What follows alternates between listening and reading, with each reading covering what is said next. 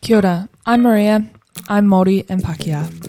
And I'm Kate, and I'm Iranian Australian. And you're listening to Being Biracial. The podcast all about navigating the world as a biracial person. We want to acknowledge that we are recording this podcast on the unceded sovereign lands of the Boonwurrung and Woiwurrung people of the Eastern Kulin Nation. And we want to offer our respect to the elders of these lands, past, present, and those yet to come, and acknowledge traditional owners from the lands where this podcast is reaching you.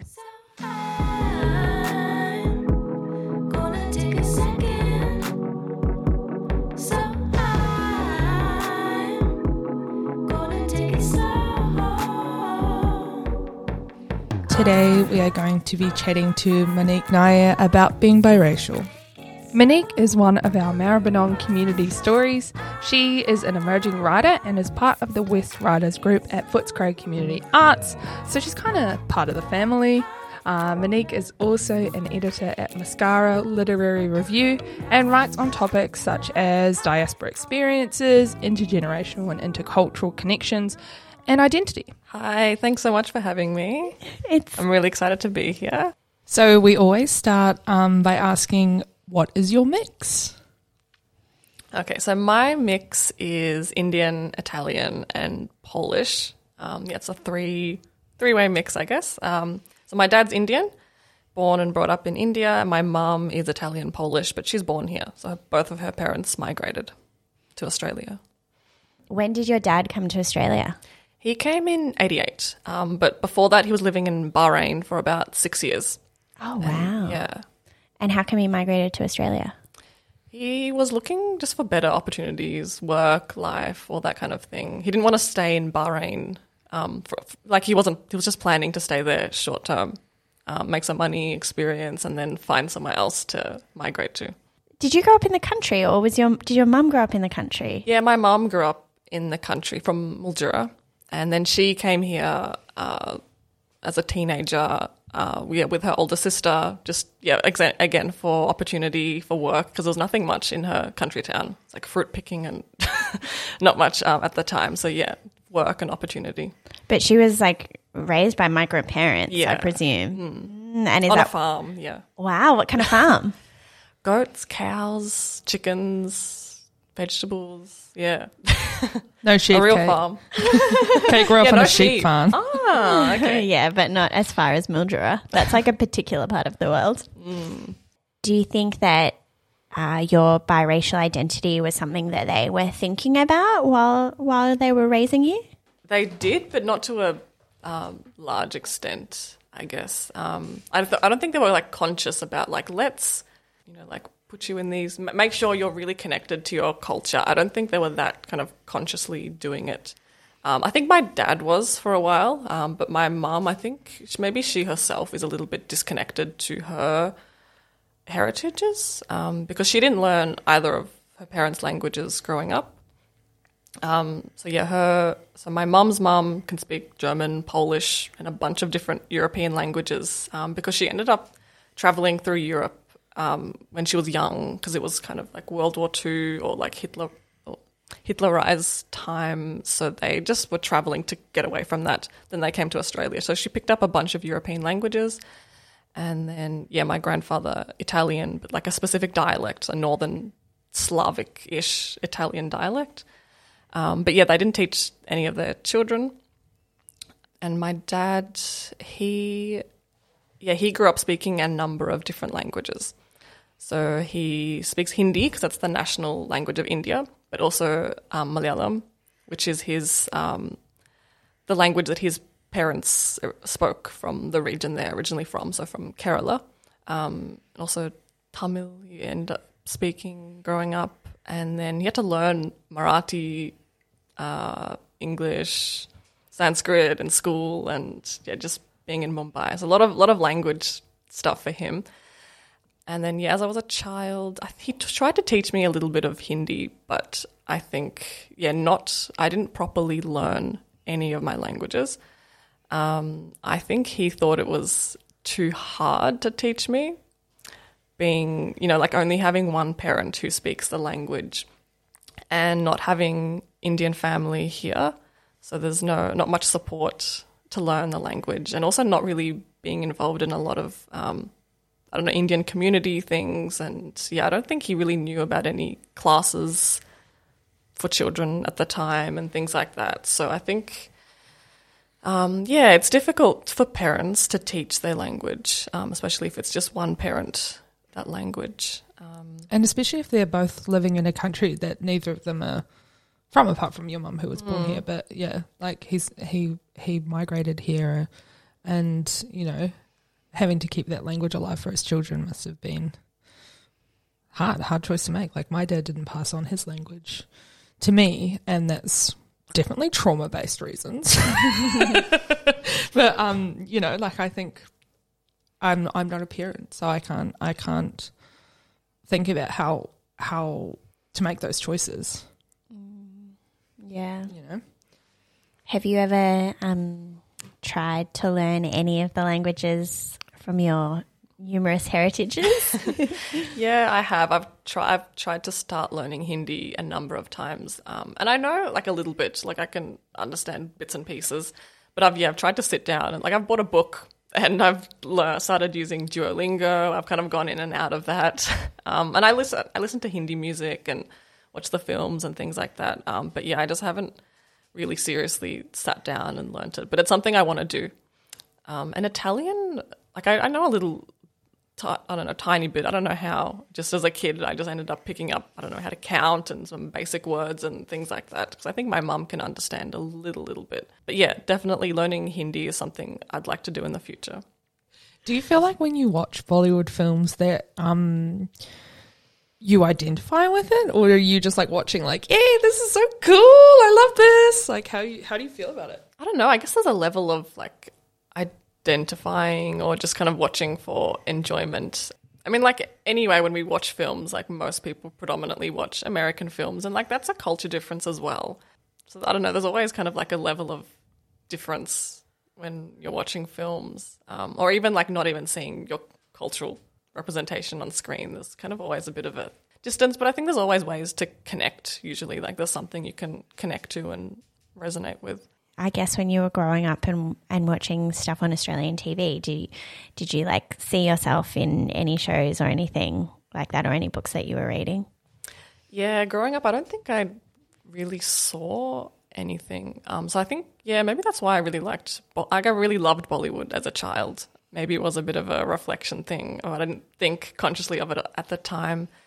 Because, yeah, I remember just, I don't know, watching Neighbours when I was a kid, and it's like, yeah, white suburban stuff, um, which was fine. But, like, yeah, I, I, I didn't see anything until um, till I remember uh, Benjamin Law's show come out, which was when was that a few years ago, and that was really exciting. It's like, oh, it's a, it's a family show, not a white family. Um, it's not my cultural mix, but it's like it's nice to see Asian Australian family on screen.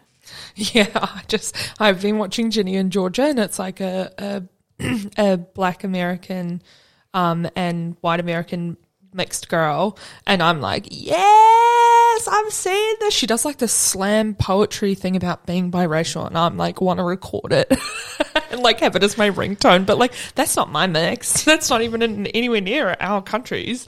Um, but I'm still like very connected to it and love it. no, I love that. That's great. I think I had that a bit. Um, did you watch Never Have I Ever on Netflix? Yeah, love that. Yeah, I was like, I needed this as a child. This this is what I needed to see. I need to watch that. You haven't watched it? No. What were your feelings about Never Have I Ever? I loved it. Um, yeah, really cool to see uh, Indian teenage girl in yeah in an American teenage drama, it was also, it was also cool that she was um, like from the south of India as well, because there's I think often representation of Indian people is usually north or yeah, um, so south is that that was cool because I'm also south, but different different south, but yeah, it was cool. Um, and and it was really cool that it was the show wasn't about her like cultural experience. It was about her like teenage experience, her grief, her friends, love story. It was like a whole bunch of different things. But it did touch on the kind of cultural and identity issues um, in a really, yeah, really interesting, nuanced way. I thought. So I think, yeah, I had a really nice mix of a lot of things. Uh, yeah. Yeah. I wish, yeah, I wished I saw that as a teenager. Yeah, I I really appreciate when um, television or movies like their their ethnic background is like a plot point in a way, but they're not like the tokenistic black character, for instance. yeah. But and it's and um like we are so much more than our race and our mixes and and all of those things um and seeing just a story about someone being you know who happens to be biracial and that being the whole crux of the show is yeah tokenistic and um, I now I really want to go and watch Never Have I Ever. um, do you see yourself as a person of color? Um, I think I do because I don't see myself as white. But yeah, I don't think I've really said that out loud, like called myself a person of color. I know it's like a box I've ticked when I've filled out like applications for things and they have that category. Um, but yeah, I think I more call myself like mixed or something. Do you feel like it depends on who you talk to as well? Like if it's a white person asking me, like, where are you from? What are you? Like I'm like, oh, I'm Māori. Like I'm brown. Shut up. But when it's like a when it's like a, another person of color, which is definitely a catch-all. Uh, um, when it's another person of color, I'm like, oh yeah, my dad's Māori and my mum's white, and like I whakapapa to like you know the top of the North Island, like all this stuff. Like I tell a whole story. But when it's a white person, I'm like, you ain't getting nothing from me. Yeah, that's interesting. Um, yeah, I think I yeah I kind of tell different things to different people. Yeah, not as not as different as you. Like I think I do explain to white people. um, but yeah, I do say like, oh, my dad's from here, my mum's from here. Um, but then I think I only explain um, to Indian people the kind of regional Indian stuff. 'Cause if you ask some, like if an Indian person asks me where am I from, I can't just say India because like the the region you're from is really important because that you know that is linked to like culture and food and language and things like that. So, um, yeah, explaining that is important in that situation. But for like other people, they have, they have no idea. India's India, but for a lot of people, so yeah. What um mix do people presume you are? Do you get that? Do you get different ethnicities like lumped on you? Yeah, yeah, I get lots of different guesses, um, and I'm not. I know a lot of mixed people get offended by assumptions or guesses. Um, I don't know. I find it interesting when people guess something or assume something, or usually they they just ask because I kind of look ambiguous and people don't know, so they're like, "Oh, what's your background?" or something. Um, but yeah, I think people have mistaken me uh, for a lot of different things. Like, um, yeah, sometimes sometimes people actually guess Indian or some other South Asian or Middle Eastern. I do get, um, and then like Italian, Greek, the kind of Southern European stuff because I've kind of got those, I don't know, olive brown, those kind of features that, yeah, kind of pass for a lot of, yeah, a lot of those kind of countries. But yeah, I think a lot of uh, South Asians who grow up here often don't recognize me as Indian. Like when I was in high school, I don't think like any of the other South Asian students knew I was Indian. I think I had like one Sri Lankan girl in my friend group, and like she didn't know I was Indian until like our last year, and she's like, "What? You're Indian?" Um, so that's interesting that I'm not actually recognized, and I think that kind of yeah created I don't know made me feel uncomfortable when I was growing up. Um, but it's interesting that I think a lot of Indians, like born in India, Indians can recognize. Like they'll ask me, "Oh, where are you from?" "Oh, I thought so because you've got Indian eyes," or something like that. Um, but yeah, people grow up here, yeah, not as easy to recognize. So that experience of like not being seen by other students, how did that make you feel?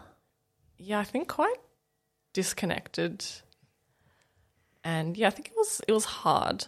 Yeah, to be disconnected that way. And also, I think my high school, uh, my high school was majority Middle Eastern, um, and there was quite, but there was quite a lot of, uh, there's quite a big population of like Indian, Sri Lankan, and other South Asian um, and then yeah, some like Anglo and Asian as well. Um, but yeah, it like Middle Eastern people were friends with Middle Eastern people, and all the South Asians were kind of in one group, and my group happened to be like this mixed eclectic group. I don't know how we just happened to be the mixed, um, the mixed group. Um, but yeah, I wasn't I wasn't in with the South Asians ever in primary school or high school. I think I had one other Indian friend. Yeah, she knew my background, but yeah, other yeah other people didn't. Um, so it made me feel like I don't know. I'm not really. Yeah, I guess I felt like I wasn't really enough of anything. Uh, yeah, am, am I anything? Do I fit everywhere? Nowhere? yeah, all that kind of in between feeling, which was yeah, it was difficult at the time. But I think I'm, yeah, I'm more comfortable with it now. Why do you think that is? Yeah, I think I was like confused for a long time, or just disconnected um, to my heritage. But I think um, towards the end of high school, um, uni, started to I don't know reconnect or try to understand um, my roots a bit more. So I think that helped, and also maybe interacting with yeah interacting with people of Indian heritage, which I didn't really do that much in high school. Um, yeah, I think that helps, like being in contact with people and then being recognized by people. But yeah, I don't. I'm never recognized as like Italian or Polish, but I don't have any connection to my Polish heritage. I don't, I don't know what happened there. but, um, um, that's that's okay. Like I've come to terms with that. That's fine. Italian, a little. Yeah, I have some connection to Italian heritage. I think my mum um, is, I don't know, kind of Italian in mindset. Um, even though she doesn't speak the language, like she's kind of like Italian mum. What does an Italian mindset mean? um, I don't know. I guess I guess she's um, it's interesting because she doesn't really see herself as Australian, even though she grew up here. She sees herself as European. So um, I think to her that's kind of like I don't know, like family mindset, putting like family first, um, food, like Italian food, um, over feeding your children, just like like like really like just yeah, a lot with the food kind of stuff. What type of food does she make? Lasagna, soup, pasta. oh, she makes everything, but that's like the Italian stuff. She she makes like stir fries and other stuff as well. But yeah, So, did you grow up eating a mix of Indian and Italian food? yes. but yeah, my dad makes curries and dal and all that Indian stuff, and then had the Italian food, which is yeah. I'm really glad that I grew up with those two foods. They're like the best foods in the world. But I um sometimes play this game with my friends that is uh, that we're going to now play on air, um, which is uh, if for the rest of your life you could only eat. I'm asking both of you if you could only eat five nations' cuisines, what would your five be? I'll start with mine. Five is a lot. You say Okay. that until you start. This is Oh, the true. this is the rest of your life and no other. This is this is it. Okay, so mine are Indian, Italian, Iranian, Japanese, and Chinese. But in that mix, I'm like giving up Thai food. I'm giving up Vietnamese food. I'm giving up Mexican food, Greek food. Like there's so many. So it's tough. what are you, what are you guys's? I've put, I've put Okay, you I'm gonna do it. I'm gonna do it. Um, okay, so I'm gonna say I'm gonna do a catch-all for Pacifica food. Great. So you know that includes a lot of seafood. Like, I'm gonna get the hungies up in there. Like, gotta say it. Um, can't go the rest of my life without fried bread. Um, Thai food. Love Thai food. Also love Vietnamese food. Oh no! Now I'm running out of. I'm running Oh, out. five so many, she says. Five so many. What? oh my god. Um, uh, um, mm, Italian? Yep. Yep. That's got cheese. Yeah, cheese. There's cheese in that. Um. Oh no. Oh no. Oh no. The choices are paralyzing. Japanese. I mean, oh no, Mexican. Sorry. Goodbye, Japanese. Hello, Mexican food. What about you, Monique? It's a good mix. Um, yeah, I think definitely Indian, Italian, um, Japanese, and what else? Two more. Oh, I love dips and things, so I probably need some like either Turkish food or yeah, Turkish food, um, and then Chinese probably. Oh crap! Yeah, you missed out, Maria. my you can't is eat at my place. My life is flashing before my eyes. Please, I wonder where I'm going, where I'll be. Is this path I'm holding down, reflecting what I see? And if I wanted Talk to us about your relationship with your name. My name. Okay, so Monique is a French name, and I'm not French, um, which kind of throws people because they, they sometimes ask me, "Oh, Monique, oh, are you French?" And it's like, "No, I'm like three things, but I'm not French." Um, so yeah, that was just a name that my parents liked. There's no like special thing there. I think my grandma had a thing for M's at the time, so I had to have an M name apparently. Um, and then my parents liked that one. And I've got two middle names. One's a Western name, one's an Indian name because my parents wanted both. Um, and then yeah, my surname. Um, yeah, I think I had a bit of bit of an issue with that, just because like it's people always pronounce it Nair, and it's Naya, and like I don't mind people uh, making the mistake because I obviously like a, people say A I R and they think air, so Nair. Fair enough, fair enough.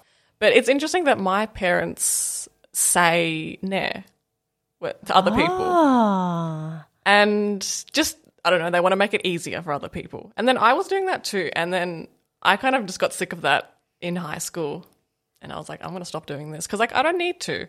You know, I can say my name how it is, and if people make a mistake and say Nair, then like that, like that's okay, that's their mistake, fair enough. Um, but like, why do I need to?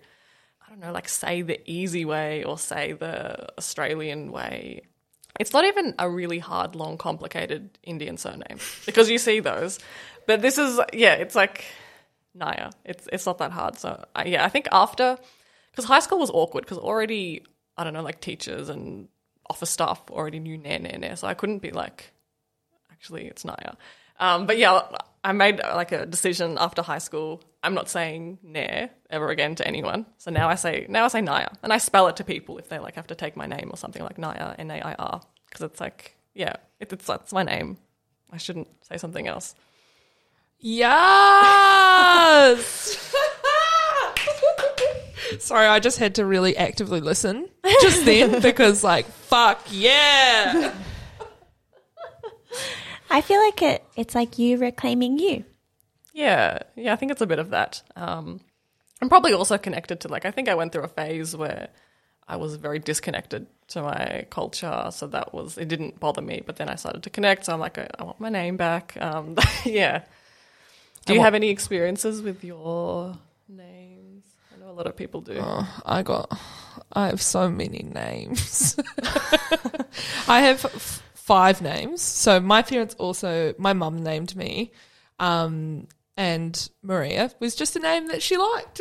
yeah, she was like, mm, love that. Going to call my daughter that. It'll be cute. Um, and then I have two middle names as well. Um, Nancy Jane. So um, pretty white. Um, is actually my mum's mum's name, and her name was Nancy Jessie. Um, so mum called me Nancy Jane. So again, just random, pulling names out of a hat. And then um, my last name is Double Barrel, so it's Birch, which is my mum's name, and Morunga, which is my dad's name. Um, and I have to spell that. My my email addresses at every place I've worked have been my full first name and my two last names. It's like freaking over ten letters. It's ridiculous. And you'd think I'd have the phonetic spelling of it down, but I, I don't. I just really don't. My name experience is that Kate Robinson is the most common name that has ever existed. Um, and in fact, in university, um, I lived on campus. I went to ANU in Canberra, um, and there was another Kate Robinson who also lived on campus. Um, we didn't live at the same place, but um, literally in in the first week I met made some friends in my Asian studies course and um they were like, "Oh, Kate Robinson, you like live at our at the college that we live at." And I was like, "No, no, I don't." And they were like, "We've we've seen your name on the door." And I was like, "No, no, that's not me."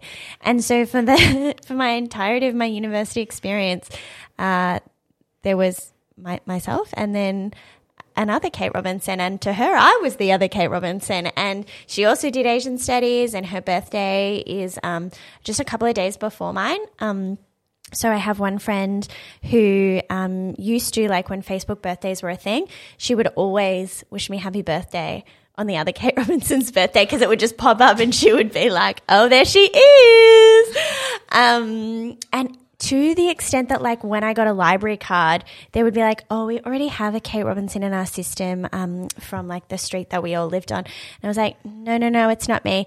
And then um, like the university, the university stuffed it up um, and sent me a letter for her. And it was like about whether she got into exchange or not. And I had to reply being like, sorry, wrong person. Um, yeah, just out here. So this is the flip side of having a really common name is that you end up with other people's exchange offers. Your mistaken identity.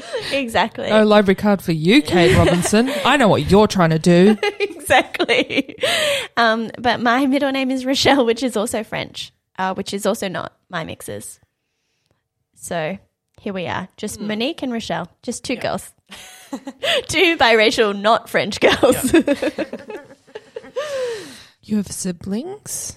Yeah, yeah. So I've got a younger sister. She's 17. Have you guys talked about being mixed race? Yeah, yeah. We talk about that a lot, actually. Um, because I think we're both really different. Uh, like, she's much less connected to her heritage than I am.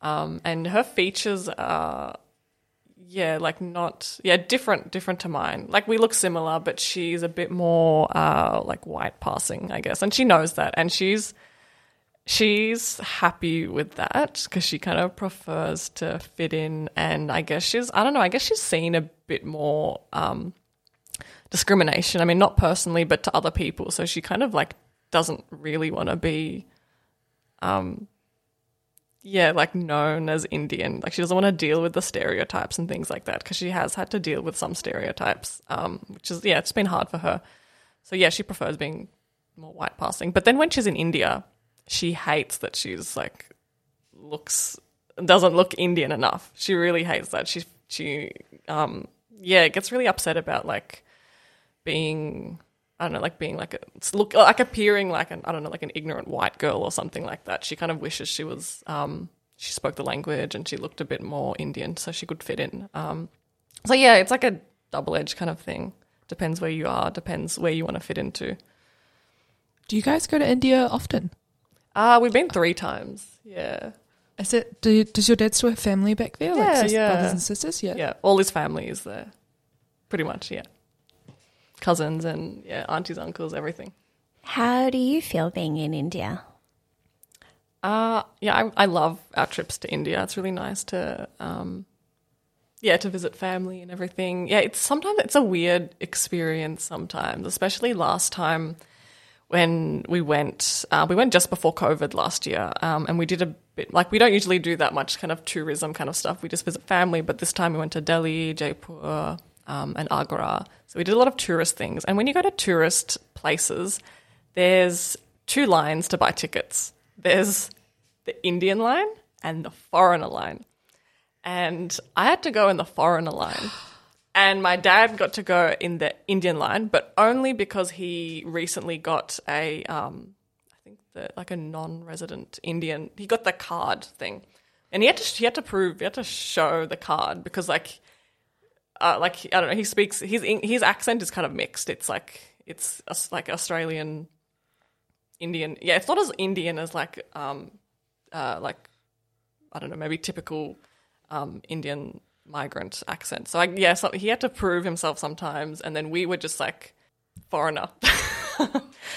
um, yeah, which which was weird. It was weird.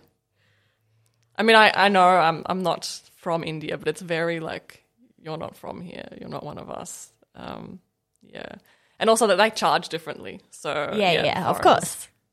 So something that um, I have been thinking about um, is how you being, you know, you and your sister, for example, being more white passing, um, like how that plays out in an Indian context.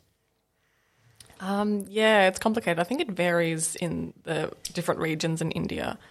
Um, so in in Mumbai, if I'm in like uh, I don't know, like the city or like um, I don't know, main like popular kind of shopping places, then I can pass as a local because there are there are like Indians who are as fair as me. Um, yeah, so some some like shop people will just straight away speak to me in Hindi and just assume um, that I'm Indian. But if I go to other places like in Kerala where they're more dark, typically, um, or in Agra, in Jaipur, yeah, definitely looked at as a foreigner. You get yeah, you get the looks if you if you're fair, um, and you look foreign, and then you uh, yeah, like a lot of foreigners will get you get more like beggars and that coming up to you, and it's yeah, it's it's hard. Um, yeah, what can you do? Do you feel like there's because I imagine that because of this thing called colonization, um, like being more fair in an Indian context is seen as a positive thing. So do people like come up to you and are like, "Oh my god, you're so beautiful, like you're so you're so fair." Yeah, I have got a bit of that actually. Um, yeah, because there is that is the the ideal, I guess, the kind of fair skinned Indian. Um, like if you look at Bollywood, all the actors are on the fair side. There's quite a few who are like mixed white and Indian something because that's kind of like.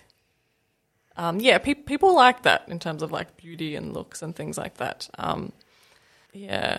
But have you spoken much to your dad about his experience about being like an Indian migrant in Australia in the 80s and 90s?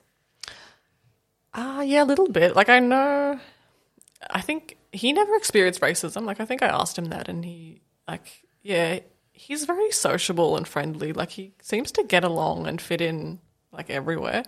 Um, so I think he's been pretty lucky, actually. Um, my yeah, my mum had a little bit of um, stigma kind of stuff in school. Um, uh, but yeah, I think my parents were lucky. I think I've been lucky. I haven't experienced um, anything really bad. I mean, like like some I don't know, like comments, eh, like insensitive kind of comments sometimes. Um, but yeah, nothing really serious. Same with oh, same with my sister. I think my sister's experienced a bit more, but yeah, nothing. Yeah, nothing like really serious. So yeah, we've been lucky. I wonder why your sister's experienced a bit more if she's more white passing. Yeah, I don't know. Maybe the, just the people she hangs around with, or she's seen more. Like she's had, she has friends who, who and she's seen them be racist to mm, other people. Like she's. I remember one time she was like walking with a group of friends, and then one of someone called out curry muncher to it. Some Indian girl walking past at school. Like my sister's seen that kind of stuff. Um, so she's like, oh, I'm glad I don't look that Indian, so I don't get that stuff. Um, yeah, which is unfortunate. Uh, it's all, all the pieces are falling together. But I guess also your sister's a teenager, so Yeah. like she's at a different stage in her identity journey. Yeah, when I was a teenager, I wanted to be white.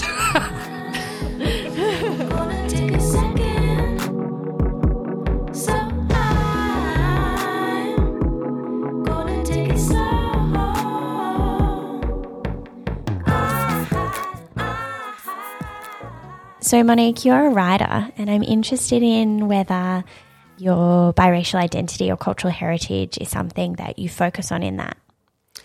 Yeah, for a long time, it was not something I acknowledged. Like I think all through like high school and yeah, my childhood, I never wrote um, cultural based stories or like stories about people who weren't white. Like I think that was kind of my default. I wrote about white people, and I didn't really think about it.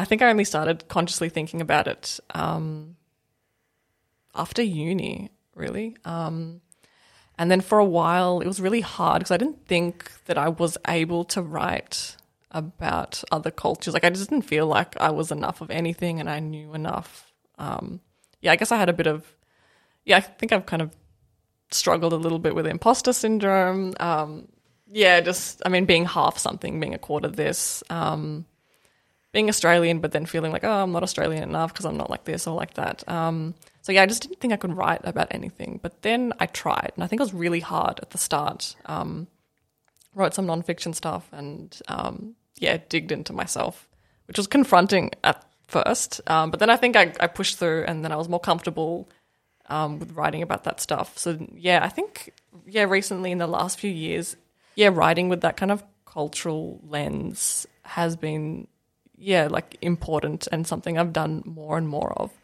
Um, like yeah, I did honors last year in creative writing, so my whole project was about language issues for um, yeah, like kids of migrant backgrounds and the kind of different struggles and different ways of navigating language and identity.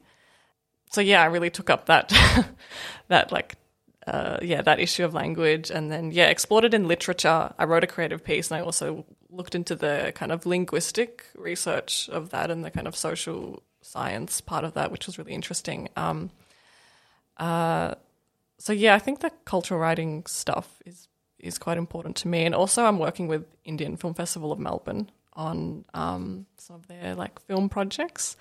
Um, so yeah, it's really cool to be working creatively in that space um, and kind of yeah working on the kind of representation and of um, these cultures. Um, but yeah, it's not something I thought about when I was younger. So, but I'm glad that I I've got there now. And working with these communities and on these awesome projects, do you feel more of yourself? Yeah, I think so, definitely. I also want to ask about um, a bit more about your honours thesis, if that's okay. Yes. because it sounds awesome. Um, so, like, what is some of the research that you were looking into around like linguistic differences and language differences? So I looked a lot into, uh, well, I found this term called linguistic insecurity, I didn't know was a word. But Oh my it is. god, hard relate. I don't Yeah, even know what it whoa. means, but it's I'm here for it. Can I get that tattooed on my face? Because yeah, I think I felt linguistic insecurity, but I didn't have a word for it. I'm just like uncomfortable with language insecure. I don't know. Um, but yeah, that uh, there's been a few conceptualization of this definition, um, but it can it accounts for a few different things, like when you um, uh, you can speak your language, but you're not fluent, so you feel kind of bad about it in some way, or it's like when you don't speak your language and you know you feel like yeah kind of imposter syndrome like you're not I, like identified as being from that culture because you don't speak the language and then that kind of insecurity there. That's me. That's me. Um, oh, i think there's a third type. There's a type you know you don't know.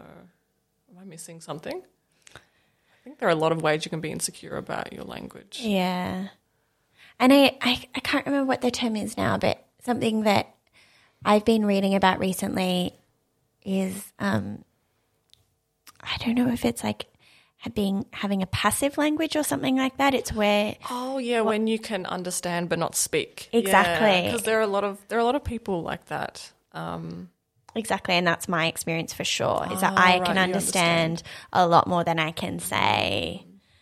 Um, yeah. Yeah, yeah, that's interesting. Um, so yeah, I was looking at that, but I think the the main kind of idea that I found was that there tends to be the view like if you don't know your language or you don't know it fluently, um, that's seen as like a total loss. Like you've lost your language, you've lost your culture, you've lost your identity. And that, that's kind of the general framing that you see, like in the kind of social science research. And if you look at like, uh, like a lot of short stories or novels that kind of deal with those themes, there's this kind of overarching um, narrative of loss with language. And while like it's felt like it, it feels like that in a lot of cases, it feels like a loss. Um, there's also um, it can also be thought of as like change or just something different or um, yeah because i think the loss like while it is a loss it, that kind of framing of it as loss can kind of be problematic in that it puts blame on like the young generation for not knowing their language and like turning away from their culture and things like that. There's kind of a lot of i don't know like blame um, related to that idea of loss.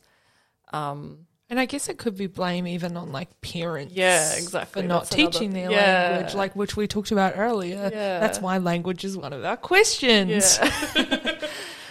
um, yeah, the whole the blame thing with language, um, but but it's complicated because it's like who do you blame? The individual, the parent, the country, the society. There's all these factors that come into play, um, but ultimately we can't just blame people. Like if you don't know your language, I think you can like make the decision to learn it or accept the fact that you're not gonna know it and like you can identify to your culture in other ways, I guess. But it's hard, yeah. Because I did like a creative practice thing. I did the creative components. I wrote a story and then I also had an exegesis, but my exegesis was basically a thesis, um, which is a bit rare for people who do creative things because usually creative people are just like, I want to write my creative story. Yeah. But I really like the research, so I did a lot of research. Um, What was your creative piece about?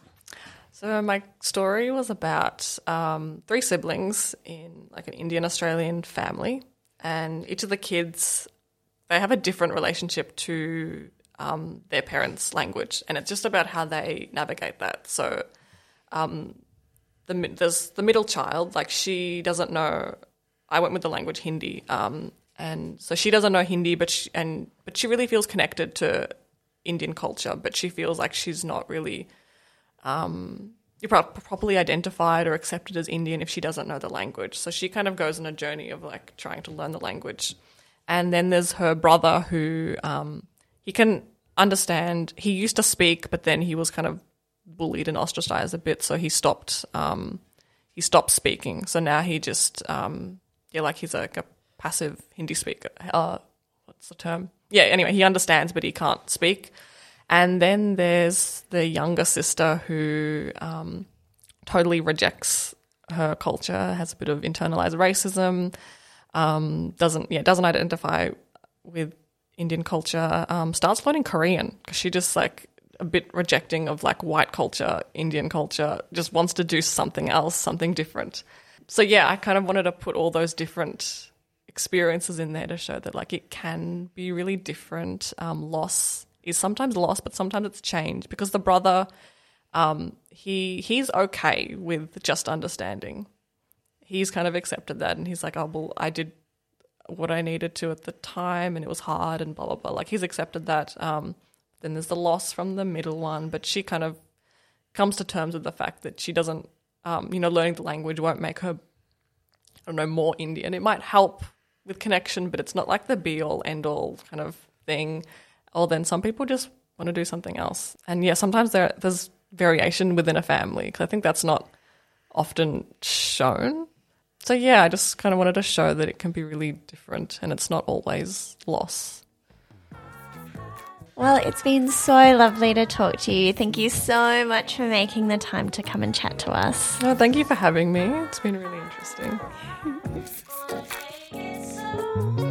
This podcast is hosted, edited, and produced by us, Kate Robinson and Maria Birch Morunga. Just two wahine out here making a podcast.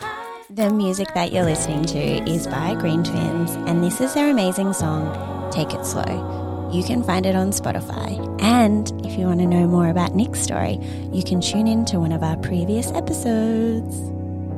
This work was developed with the support of Footscray Community Arts through the generous use of their podcast studio here on the lands of the Kulin Nation. Our project is also supported by Maribyrnong City Council Community Grants Program and the Victorian Government through Creative Victoria. We also really want to thank Auspicious Arts for all their help. Thank you! We love feedback. If you are listening and loving it, uh, you can find us on Instagram at Being Biracial Podcast or send us an email at beingbiracialpodcast at gmail.com. We would also love it if you could leave us a review. That is one of the best ways to support us.